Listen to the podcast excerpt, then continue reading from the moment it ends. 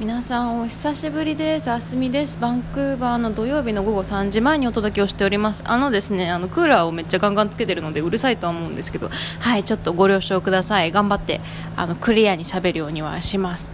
はい皆さんニュース見ました？もうねバンクーバーとかねあのアメリカ西海岸ひどかったんですよ先週熱波で。ヒートウェーブっていうのがあって。でまああ普通にもうなんかね死んじゃうぐらい暑くてなんだっけなあの熱中症関連で休止した方が729人だったかなそれぐらいいらっしゃったりとか。んで今年は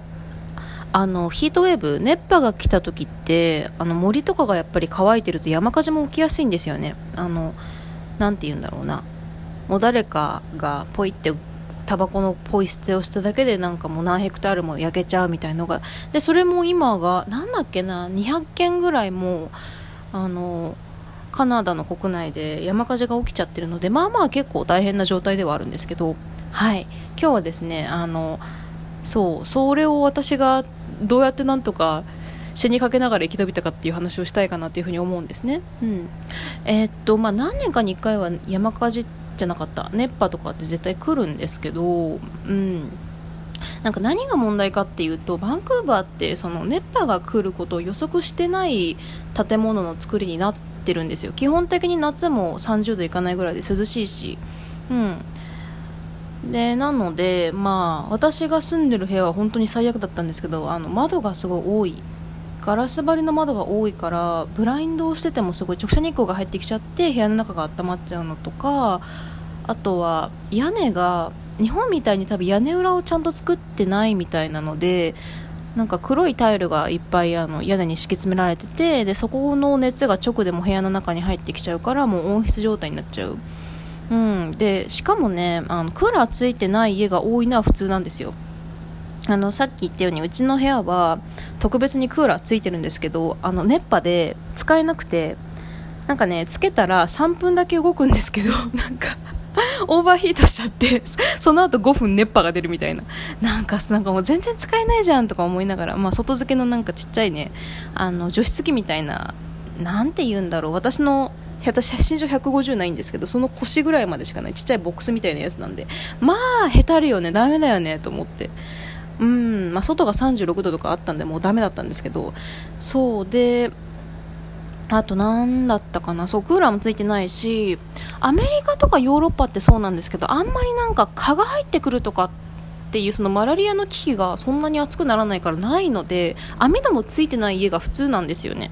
うん。なのでなんか空気の循環もあんま上手にできないお家も多くてまあなんかそんないろいろさまざまなひどい理由があってねまあ今回のようにね、しかもあの暑いところにいたことがない人ってやっぱり慣れてないから、うん、なんかどう対処したらいいか分かんなかったと思うんですよね。でなんかやっぱりあの熱射病とかで倒れちゃうのってヒートストロークっていうんですよ。ストロークっていうのはあの頭の血管が切れて詰まっちゃって倒れたりとかってあるじゃないですか。くも膜下出血みたいな。ああいうのも全部ストロークって、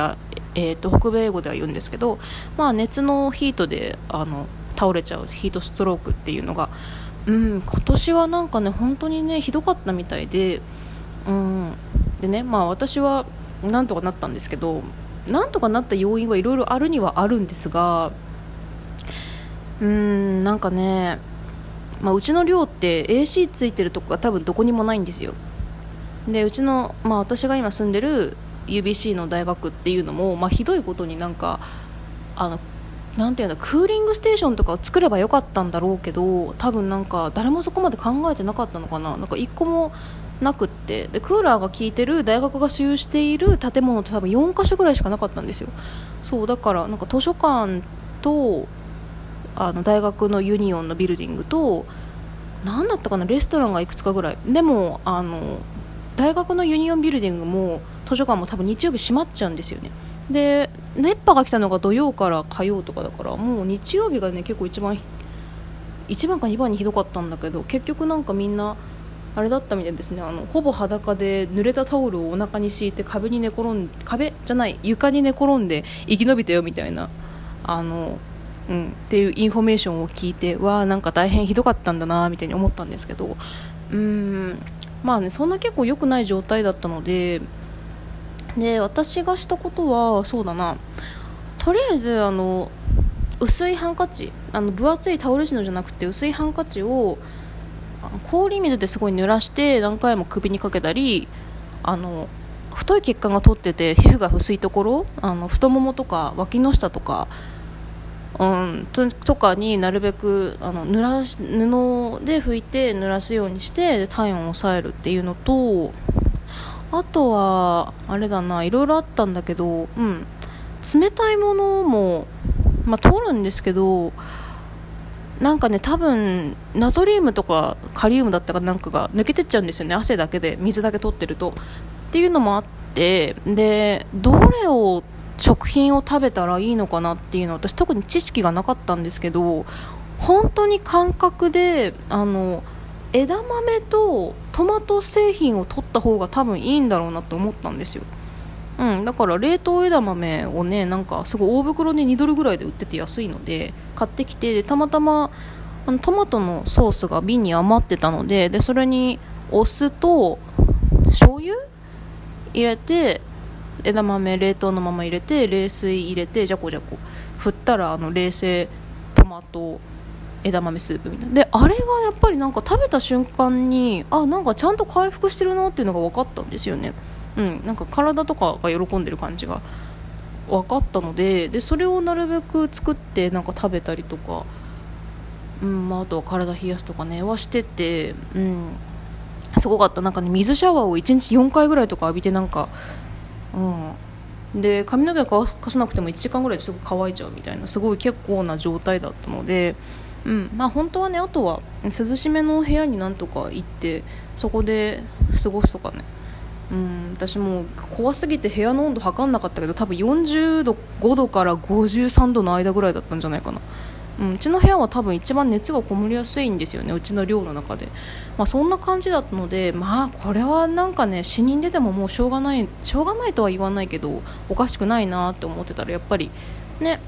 うん、お子さんとかねご高齢者の方とかはなかなかねあのうまく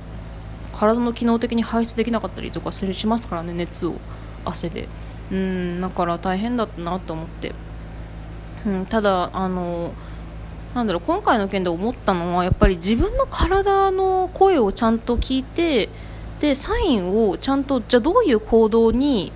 翻訳すればいいかっていうここの翻訳機能ていうか能力をちゃんとなんか鍛えて置くもしくは持っておくのってすごく大事だなと思って。うちの友達でも結構もうなんか暑いけどどうすればいいか分かんなくてあのカウチで寝そべってるだけの子とかいて死ぬよみたいな。本当に。あの扇風機つけてるだけだけど扇風機も結局あの暑い空気を回してるだけだから部屋の中の。いや本当に死んじゃうよみたいな子もいてなんか水を飲むしかできないみたいな、うん、だから逆になんか今までのやっぱりうん自分の経験とかあと自分の友達に管理栄養士の管理栄養士の子が2人かないるんですけどその子たちもちっちゃい頃からある程度ちゃんとしたごご飯を食べてきた子たちって自分の体がその時何を欲してるかって感覚で分かるようになるらしいんですよね。その時に今日の夜これ食べたいなって思ったものが自分の体に足りてないものをちゃんと連想できるらしいっていうのを聞いて本当かどうか分かんないんですけどなので、まあ、ある程度日本でね給食とかしっかり献立バランスとか考えてくれてたものとかももちろん両親もですけどちゃんと、うん、なんかご飯をもらってた。でそういう自分が知識がなくてもある程度あなんかトマト枝豆を食べようって突然思えたみたいな。その辺がなんかああのいいことだったのかなって思いました。なんて言うんだろう不幸中の幸いと言っていいのか採用が馬って言っていいのか。